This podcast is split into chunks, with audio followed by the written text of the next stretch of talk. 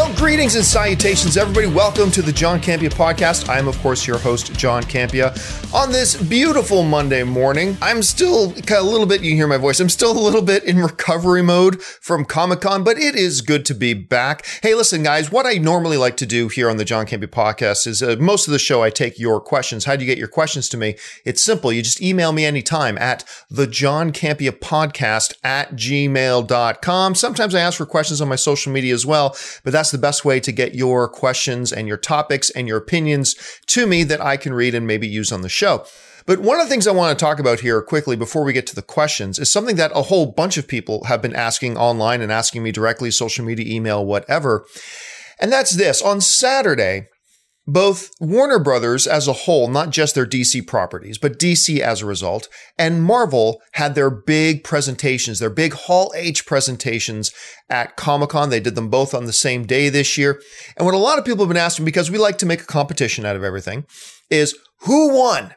Who won the Saturday presentations at Comic Con? Was it DC with their big Justice League trailer? Was it Marvel with their, you know, their new Thor Ragnarok trailer and their kind of little behind, not really behind the scenes, their reel, their sizzle, if you will, scissor teaser of Infinity War? Who won Comic Con? And I've been thinking about that a little bit. I, first of all, I think both companies did a great job. I really do. I think Marvel and DC did exactly what they needed to do, and both of them upped the profile of both of their brands. I think they both did a great job with their presentation on Saturday. There was no real loser at all on Saturday. But in asking the question, well, who did the better job? Come on, come on, come on, who won? I think there are two separate answers. And I'm not just trying to be diplomatic here, but I honestly mean this. I think there are two separate answers. On the one hand, who did the better overall job I'm going to say that the Marvel panel did the best overall job. I mean, when you look at the fact that they released multiple things like the Thor Ragnarok trailer, the Infinity, even though they didn't put the Infinity War thing online, but if there were some bootleg copies of it online, if you had a chance to see it, so it was there for you to see if you wanted to.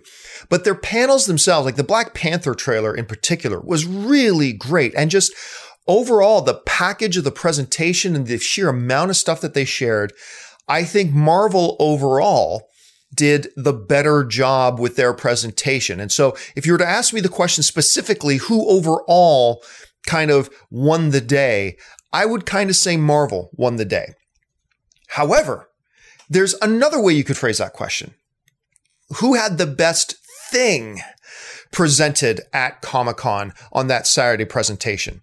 And to me, honestly, that part's not even close. It was the Justice League trailer. The Justice League trailer to me was the best single thing shown at Comic Con this year. I mean, it was amazing. And the best moment um, was I am still completely floored. I just, I rewound and watched this one part over and over again when Aquaman was air sailing and air surfing that parademon down all the way through the building and vroom, Arthur comes out of the front of the building standing badass the way only Jason Momoa can stand. I was just giddy when I saw that scene. I rewound and watched that scene a bunch of times. Flash himself may have stole the trailer. He had a lot of really good comedy in there. I thought that really worked. You could really tell that they were trying to change directions tonally a little bit. You could tell that this trailer was distinctly tonally different from the Batman versus Superman trailer that they debuted at Comic Con, which I thought was the best trailer of the year that year. But you could tell they were going for a little bit of a different tone. And it just felt really good. Now, I know the movie may still suck. Who knows? I mean, we never know. You never know.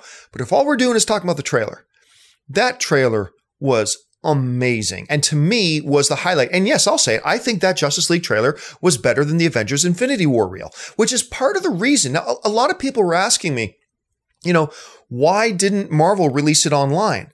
And you know, I made a video about that. Why didn't Marvel release the uh, the Infinity War reel that they had that they played at D23 last week? And one of the reasons that I speculated was, you know, it's really early. That movie is forever away. And marketing is a very fine art and science. And just because they put together a trailer right now to show fans at conventions doesn't necessarily mean that Disney is ready to show it to the world. That that might not be the trailer they want the world's first uh, exposure to Avengers Infinity War to be. They may not be happy with it to show to the world. They might be happy with it perfectly fine to show to a few thousand people at D23, show to a few thousand people at Comic Con But to them, it's probably a matter of this isn't, we don't have enough footage available to us yet to put together the real trailer that we want everybody's first exposure to Infinity War to be. And I watched it. And I, if that is their reasoning, I gotta tell you, I agree with them. Look, it was very, very, very awesome to see. It was awesome because you get to see all the characters and, and some very cool shots. But overall, as a cohesive package, the Justice League trailer blew it out of the water. I mean, like I said, it was very fun to see, super fun to see. But I can see why they wouldn't want the world to have this particular sizzle as their first exposure to uh, Infinity War. I could totally see why, because they're not ready for it yet.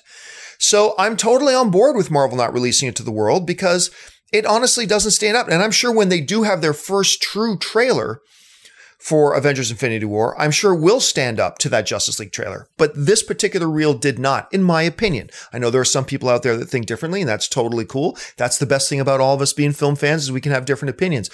But to me, yeah, the Justice League uh, trailer was the thing that stole the show. So Overall, who do I think won the day's presentations? I think overall, as a total package, including the panels themselves and all that kind of stuff, I think Marvel did the better job. But what single thing stole the show to me was the Justice League trailer. That's the one I buzz most about. So that's just my thought. What did you think? Did you have a chance to see everything that was going on there? Jump down to the comments section and let me know your thoughts. All right, guys, let's get to the first official question of the day. And the first official question of the day comes to us from Lina DeMammon, who writes, this week at Comic Con, Noah Hawley said that he was going to be making a Doctor Doom movie. Why is Fox still trying? Is it pride? Is it money? Do they actually think they have a good idea this time? Isn't it time for them to give up on the Fantastic Four stuff? Yeah, thanks a lot for the question, Lina. Now, for those of you who don't know what Lina is talking about, there was a panel going on about the hit Fox show, hit FX show, Legion. And the showrunner of Legion is Noah Hawley. And at the very end of the panel, Noah Hawley, I'm, I'm paraphrasing here a little bit. This is basically what he said. Noah Hawley said, Hey guys, I just want to tease one little thing. I'm working on a movie for Fox, and the first two words are doctor, and the second word is doom. And of course, everybody lost their minds and blah, blah, blah. So clearly, the showrunner of Legion is working on a Doctor Doom movie for Fox. So the question then becomes why? Why are they doing this? Look, I'm a big fan of Fox like everybody who for years now is saying, Oh, I send X-Men back to Marvel. Look, if they had ever sent it back to Marvel, we never would have gotten that awesome Logan movie. We never would have gotten Deadpool. We never would have gotten X-Men Days of Future Past. Look for like everybody likes to just kind of look at the black spot on the paper and they say, Oh, well, you know, Fox did X-Men 3. Well, yes, they did. And that was a bad one. And Fox did Apocalypse. Yeah, that one wasn't so good. Yeah, I agree. That one was so good. But Fox is also the one who gave us X Men 1 and gave us X Men 2 and gave us X Men First Class and gave us X Men Days of Future Past and gave us Logan. Still the best movie of the year, by the way, is Logan. Uh, they, the ones who gave us Deadpool. They have cranked out some awesome stuff and some R rated stuff, stuff that Marvel would not do. I'm not saying Fox is a better studio than Marvel. I'm not saying that at all. All I'm saying is that the Fox situation with Marvel is the perfect example about how not having everything under one freaking roof and not having a complete monopoly under one or just two roofs, just Warner Brothers and just Marvel, that spreading it out a little bit has benefited us as film fans a great deal. And hopefully, Fox doing movies like Deadpool and doing movies like Logan, showing that the art, you know me, I don't think everything has to be R rated. I don't think most stuff has to be R rated. I think PG 13 is just fine. But Fox experimenting and showing that an R rated comic book movie like mainstream comic book movie like Logan, Deadpool, and putting those out R rated, I think those are going to influence Warner Brothers and influence Fox or influence Marvel, I should say. I think it's really healthy for us to have another player in the game like Fox cranking out these movies. I think that's a great example of it. But at any rate, one of the things amidst all the Fox's successes, the one thing that has really stood out as an abysmal failure over and over and over again was they just don't know what to do with the Fantastic Four. For whatever reason, they can turn this obscure, foul mouthed little, what, what was kind of a fringe comic in Deadpool and turn him into a certified mega hit internationally. They could take Logan and do something completely uncomfortable with that character in the movie Logan and make it a huge hit and make it super successful. For some reason, Fox knows how to work with the filmmakers on properties like Days of Future Past and future and properties like Logan and Deadpool, and they know how to make them great. But every time they've tried to do something Fantastic Four, they have botched it horribly. Not just, eh, it wasn't that good. No, no, no. Horrible. Horrible movies. So why hasn't Fox learned its lesson at this point? Just go, look, every time we make these movies, we get our asses kicked. Let's just give it up. Let's just let the, let's make a deal with Marvel to send it to them early and get something out of it. Or let's just take our hands off it, let the lease on the characters lapse and let them naturally go back to Marvel. And let's just focus on the properties that are working for us. But apparently they're not doing that. Noah Hawley, the showrunner of Legion, is developing a movie for Fox. Now, one thing to keep really close in mind here is that some people are saying, oh, Fox is making a, a, Doctor Doom movie. And even I accidentally use that terminology sometime. But let's be clear here. There's been a no, no announcement that they are actually making this movie. All Noah Hawley said he's developing a movie for Fox. They're, he's putting it together. Whether or not it actually makes it in front of cameras and actually goes into production or anything like that, we don't know yet. But let's for a second assume that that's the plan, that they've got Noah Hawley working on it and they're going in that direction. Why? Why take another shot at this when they've had failure after failure at it and they're having some success with their other properties? Why do that at this point? I think there are a couple of options here. Option number one is that they really do believe in the property. They believe in Fantastic Four, even though they haven't been able to make it work yet. They believe in it. It's like me and bowling. I don't bowl often, but sometimes groups of friends go out bowling. I suck at bowling. No, really. I suck but I have fun doing it. And I think there's value in going out and going bowling with some friends. It's a good time. Everybody laughs, even though I suck at it. There's value in doing it. And I don't know, maybe Fox thinks, you know what, there's still value in the Fantastic Four property. Even though nobody has bought the Fantastic Four comics in years and they killed the lines here and there and they, they did all that kind of stuff. We believe, says Fox apparently, that we believe in this property and we want to do more with it. And it should be important to note to hear that uh, Simon Kinberg said months ago that they weren't giving up on Fantastic Four, that they still had plans for it. So there's that. The other thing about why make a, a Doctor Doom movie is simply this, is just that for whatever reason, they don't want to let the rights go. And by putting a Doctor Doom movie into production, remember, it's not in production yet, it's not in front of cameras, but if they get a Doctor Doom movie in production, that resets the clock and keeps the Fantastic Four rights and other properties firmly in Fox's hands for a number X number of years. So could it be that they're just trying to hold on the rights and keep it away from Marvel? Could it be that they they actually really do believe in the property? And they want to do it. I believe the answer is this. I believe if they were just trying to reset the clock and that's it, they just wanted to keep the the Fantastic Four rights. That's it. They have no other motivation other for this Doctor Doom movie other than to keep the rights to Fantastic Four. If that were true, I don't know why you would take a hot name like Noah Hawley, who has just made this incredible television series for you that everybody is buzzing about. I hated the first episode, but thankfully a bunch of you guys told me to try it again and get back on board with it. And I did. I'm so glad you guys talked me into it because the rest of the series was awesome. But why would if you if all you wanted to do was make a throwaway movie just so you could keep the rights, you don't go out and get one of your hottest talents right now in Noah Hawley and get him to start developing that movie. No, no, no, that doesn't make any sense. What you do is you go out and you get some film blogger and vlogger, say a guy like the name of John Campea. If all you want to do is make a throwaway movie, so you just keep the rights to Fantastic Four, then you hire a John Campea to come in because no one will give a shit. But if you, all you want to do is throw it away, you don't bring in one of your hottest names.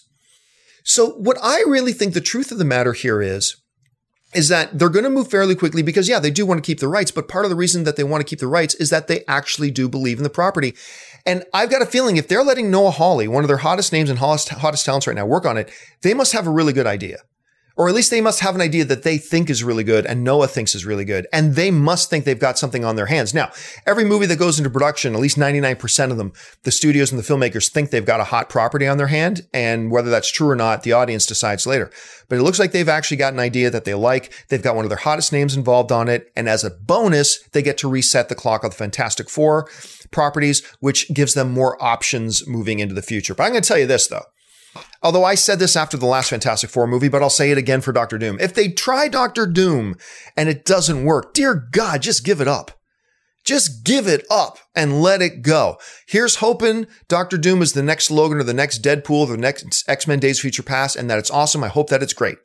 But if you do it and it doesn't work, Fox, it's time to let it go. All right, thanks a lot for the question. Let's move on to the next one. And the next question today comes to us from Mr. YazMan300, who writes Who are some of the directors or actors you think the media is overhyping them as the next best thing, even though you don't think they are? My pick is Adam Wingard. I don't think he's as good as everybody is making him out to be. Thanks a lot for the question, Mr. YazMan. Um, let me focus on the one part of your thing there saying uh, about Adam Wingard. I disagree with you, not because I think he's overrated or not overrated. I they're really I don't know who you're talking to. there's not that many people out there clamoring saying he's the next big thing. Um, maybe you've talked to some people or read a couple of things, a few places of people maybe suggesting that, but as a whole, for something to somebody to be overrated or overhyped, that means as a whole, like across the entire media and demographic that everybody's like hyping it up. And I think 95% of people out there, if you said the name Adam Wingard, they've never even heard the name. They don't even know who it is. Um, and certainly, I know a lot of people really like what he did with his Blair Witch uh, kind of reset, if you will. It wasn't really a reboot, and you know, you know what I mean. I think I thought he did a nice job with it. Um, I haven't seen Death Note. I'm very curious to see what he does with King Kong versus Godzilla because he's going to be directing that. But uh, honestly, and he did the guest, and the guest was a, a fine little movie. I, I, just I can't say that he's super overhyped because I don't hear people hyping him that much. I, I, think people are saying, yeah, he did a nice job with Blair Witch, and let's keep an eye on him. But I really don't see the hype that you're seeing as far as that goes. Now, as far as directors go, who are getting really overhyped as the next big thing and stuff like that, I think for the most part, people learned their lesson with M Night Shyamalan, uh, Shyamalan because remember there was the big i think it was time magazine. It might have been a different magazine but it might have been time that had the big cover of m. Night and it's like the next spielberg after he had done a couple of movies. Like i think at that point he had done three movies and everybody was pegging him after three movies as the next spielberg and then m. Night's movies went right to shit for a long time and he's starting to make a bit of a resurgence now but for a long time, his name was Mud. And I think people have learned their lesson not to crown the next Spielberg so quickly. They haven't even done it with Christopher Nolan. And I think uh, Christopher Nolan is now getting into that conversation now. But I think even with Christopher Nolan, hey, three or four movies, let's not jump the gun. Five or six or seven movies. Okay, now starting to, it's time to start talking about Christopher Nolan in terms of like top 10 best filmmakers of all time. But it took a while. And so I think as far as the media goes, the media learned a long time ago not to jump the gun on crowning the next Spielberg or the next Coppola or the next Hitchcock, whatever. I think we're gonna have to. They're gonna be. They've been more patient about it. So I, I, just don't see it with the Adam Wingard stuff. I don't. So I really don't think any filmmaker has been super overhyped at this point because I'm not seeing a whole ton of hype about new filmmakers yet. Especially not like I'm seeing a lot of people saying this new director is super talented. That's great, but I'm not hear, hearing people going, this new t- director, he's going to be one of the greatest filmmakers ever made. I'm not hearing that type of hyperbole anymore when it comes to that stuff. So, I mean, let's keep an eye on it. It's an interesting question, but I, I disagree with you with the Wingard thing, but I can't give an answer as to who I think would be big overrated uh, directors at this point, like super overhyped and being crowned the next big thing when I don't think any of them have been for a while. Maybe you think some have. Jump into the comment section and let me know your thoughts. I'd love to hear what you think. All right, the next question comes to us from Erwin Marlin, who writes Do you think box office and news media as a whole will ever recognize the fact that films do not open on Friday, but they open on Thursday night? I always see ads saying that X film opens on Y day, but it is never true. Is there any reason that Thursday night is not acknowledged as opening day? Yeah, that's a great question, Roy. Because remember, a number of years ago, it wasn't all that long ago, it was just like five years ago or something like that. Movies opened on Friday. That's when they opened. Now, sometimes when there was a big movie coming out, they would do a midnight screening. We don't notice we don't talk about midnight screenings anymore, but for a long time it was there was a midnight screening of it Thursday night or early Friday morning at 12:01 a.m. Friday morning, which would technically which would in many ways would be late Thursday night. And so, and then what happened was it wasn't just big movies having midnight screenings. Suddenly more and more movies had midnight screenings. And then they started to nudge them. Well, now there's an 11 p.m. screening on Thursday night. And then there was a 10 p.m. screening. And now there's like a 7 p.m., 8 p.m. screenings on Thursday nights. So for most intents and purposes, the movie's open on the Thursday. Like if they say it opens on Friday, September 9th, really, you can go to the theater and buy tickets for Thursday, September 8th. So that's just the way it's evolved over the last couple of years. And it wasn't that long ago that, that this wasn't the case, but it's a relatively new thing. I believe box office does count those Thursday nights for opening weekend numbers. I believe the, the uh, box office, the official box office numbers do count the Thursday nights. Why then haven't they just come out and acknowledged that Thursday is the opening day? I think the reason is, and I'm, I could be stretching here. I think the reason that they're not crowning Thursdays as opening night is because on Fridays, which is opening day, you can go to a 10 a.m. screening. You can go to a 12 p.m. screening. You can go to an afternoon matinee, and then you get into the evening screenings. It's open on Friday. Thursday, still not so much. Like, if a movie's opening on Friday, you can't go Thursday at noon and watch a screening because it's not open yet. And I guess you could make the argument at 8 p.m., it's past midnight somewhere. So I think the reason that they're still calling Friday as the official release date is because it is officially the release date. Those Thursday screenings, I think, are still classified as preview screenings, even though they're open to public uh, ticket consumption. And the fact that they only show at night, they haven't moved them back into matinees or morning screenings. That all happens on Friday. So I think the reason they're still calling Friday as the full official day is because that's the full, the first day that you can go see it anytime during the day. So that's, I'm just taking a guess there. It seems to make the most sense to me. Uh, it is interesting how this whole thing about when does the movie open on Friday or Thursday from midnight screenings to 7 p.m. screenings. It's really interesting to keep a note on. But yeah, I think the answer to that is because Thursdays, you can't go any time during the day on Thursday to see it. It's only at a certain limited number of hours on Thursday you can see it. And so they still kind of crown Friday as the official opening day. Anyway, thanks a lot for the question. All right, the next question comes to us from Jason Dolan, who writes, I was showing my dad Captain America the First Avenger for the first time, and in the opening scene with Red Skull, he makes reference to Hitler digging up trinkets in the desert, possibly referencing the events of Raiders of the Lost Ark. And of course, Indy is now owned by Disney. Could we ever see a crazy Indiana Jones crossover with the MCU? Um, first of all, no. Uh, that's never going to happen. We're never going to see Indiana Jones having a conversation with Captain America. They are two different universes, two different worlds. And I think you kind of ruin the universe of Indiana Jones uh, if you do that. And there's just no, there's just no point. He's an adventurer. He's pretty good in a fist fight, but Indiana Jones has no place alongside of like the Avengers or Iron Man or Captain Marvel or, you know, it just, it just doesn't fit. It doesn't fit at all. Now, as far as drawing a line because they're making references to Hitler digging for trinkets. Hitler was obsessed with the occult. Hitler was like all into anything that, which is what Raiders Lost Ark based kind of that story on. Raiders Lost Ark didn't make up the notion, didn't come up with the idea of Hitler being interested in the occult and the supernatural as a way to try to take over the world. Hellboy touched on that too. It's not that Indiana Jones and Hellboy have a crossover universe. Um, they're just both acknowledging the same kind of thing out of history. So, for, so no, I, I, do not believe in any way, shape, or form was Red Skull talking about Hitler anyway, an under the carpet kind of connection to Indiana Jones. So no, I don't think there was any connection there. And number two, no, I don't think we're ever going to see Indiana Jones with uh, the MCU. And I'm very happy for that. Let Indiana Jones have his universe. Let the MCU have their universe. All right. Thanks a lot for the question.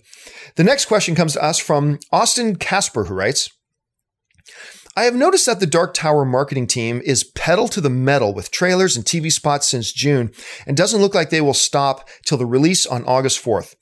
I honestly forgot there was even a trailer for Justice League released in San Diego Comic Con in 2016. I hope this is the new trend moving forward with having a two to three month push. What is your opinion on how a movie should market itself? Yeah, look, I've been saying for a long time, you just brought up a great point. I had conversations with people about you know, oh, they just dropped the first Justice League trailer. No, no, they dropped a Justice League trailer literally a year ago at Comic Con last year. And people are like, oh, yeah, that's right. See, proves the point. What was the point of releasing that trailer? Now, with Justice League last year, I understand why they released a trailer last year. and why they released the Wonder Woman trailer last year. Because Mar- I'm sorry, Warner Brothers was trying to change the narrative. The there was doom and gloom and skepticism draped over Warner Brothers because of the reaction to the movies they had had so far, especially BVS. So they wanted to change the narrative, get people to stop talking about how disappointed they were in Batman vs. Superman and get them to start talking about how great does Wonder Woman and Justice League look. So they used Comic Con to drop those trailers, and it was brilliant. It was brilliant because overnight the narrative changed. People weren't talking anymore. I mean, they are now, but people weren't talking anymore about the divisiveness of Batman versus Superman or Man of Steel. They weren't talking about that anymore. Now they're talking about us. How freaking awesome was that Wonder Woman trailer? How freaking awesome was that Justice League trailer? That's what they did. So there was a different reason behind that. But yeah, they released the um, the trailer for King Arthur like last year at Comic Con, and everybody had forgotten about it by the like this whole idea of it's 10 months till till the movie comes out. Where's the first trailer?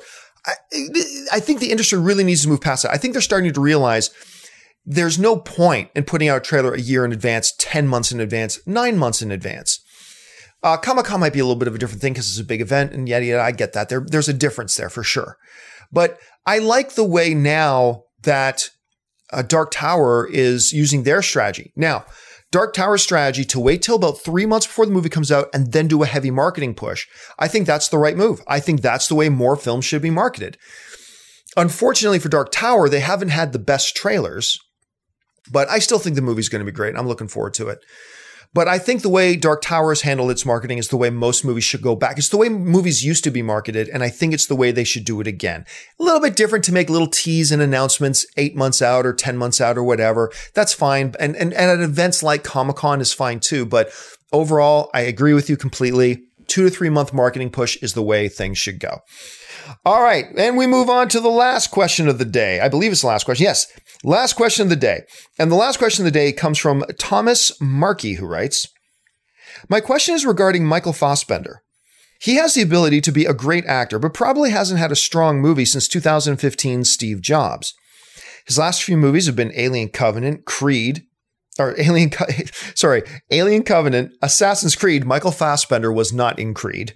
Uh, Assassin's Creed, uh, Song to Song, The Light Between Oceans, and X Men Apocalypse. Do you think the Snowman will get his career back on track? Um, thanks a lot for the question. It's a good observation that Fassbender has been in a lot of bad movies lately. I think Light Between Oceans is one of the worst films I've seen in years. Assassin's Creed is also epically awful and terrible. Uh, X Men Apocalypse wasn't a horrible movie, but it wasn't good. It was a disappointment. So, yeah, he's been in a string of bad movies. And this new movie's got coming out, The Snowman, looks really great. I'm very excited about this film. I think the trailer looks fantastic. If you haven't seen the trailer yet, jump on YouTube, just look for The Snowman 2017 trailer, and you should find it. It looks really sharp, very exciting. Uh, I'm looking forward to it a lot. But this is a good example where the actor is not necessarily synonymous with the movie that they're in. Yes, he's been in a string of bad movies, but I don't think anybody in the public perception has seen Fassbender as giving bad performances. Like, he gave a really good performance in X Men Apocalypse with what material he had to work with. He did as good as he could do in Assassin's Creed. There's really nothing else he could have done as a There's nothing else any other actor could have done. The dialogue, the lines were the lines, the scenes were the scenes. He just had to go in and act in them. And he did as good of a job as any actor could. So while he's had a string of really bad movies, I have not felt any perception from the movie going audience that anybody's put any of the blame on Michael Fassbender, nor is there any perception that Michael Fassbender's career is sputtering. Like, I don't sense any less excitement about the Michael Fassbender name being attached to a project than there used to be three years ago. I think everybody is just as excited for Michael Fassbender right now as they were in 2014. And I think because, like I said, the movie going audience in this situation has been smart enough to know that you know, the stinker movies that, that have come out have not been his fault. I mean, Light Between Oceans, I think it was terrible movie, but he gave as good of a performance as you could give. So I don't think, even though he's been in a string of bad movies, I honestly don't think Michael Fassbender's stock has dropped at all. I think the industry and the fans have recognized he's been in some bad films that no actor was going to save. And he almost saved a couple of them just with his sheer performance. So I think he's as hot of a name right now as he was in 2014, 2015. I don't think it's affected him at all. So no, I don't think Snowman's going to get his career back on track because I don't think his career's gotten off track. But it's a very interesting observation you made. What do you guys think? Jump in the comment section below. That'll do it for this installment of the John Campea podcast, guys. Thank you so much for joining me. And I, like I said, for any of the topics we discuss here today, I want to know your thoughts and opinions. Jump down to the comment section, leave your thoughts. Remember, guys, it's great for us to have different opinions. That's something to celebrate. We're all movie fans. All films are subjective, which means we get to share our different points of view and still be good friends along the way. So please be respectful of other people's opinions when you jump down there and leave your thoughts too. Let's show the world that movie fans are a little bit better than some other people. All right. All right. So that'll do it for me, guys. And once again, if since you're here, make sure you click on the subscribe button. Make sure you're following me on social media on Facebook and on Twitter, just at John Campea. And once again, guys, I know everybody deep down wants to do something to change the world for somebody. I found this great app a couple years ago called Share the Meal. it makes it super easy and very inexpensive and very convenient to actually change the world for the better for somebody out there. All you do is you open up the app, tap the button, share the meal once you've got it all set up. and once you tap the button, You've just donated $3.50, which feeds a hungry child for a week. You can change the world for somebody today. It's on iOS. It's in the, uh, I got something caught in my throat. It's in, on iOS. It's in the Android App Store. It's any, any kind of device you use. You can find a way to use it. Go on ahead and you share the meal. That'll do it for me, guys. Thanks again for joining me. And until next time, bye bye.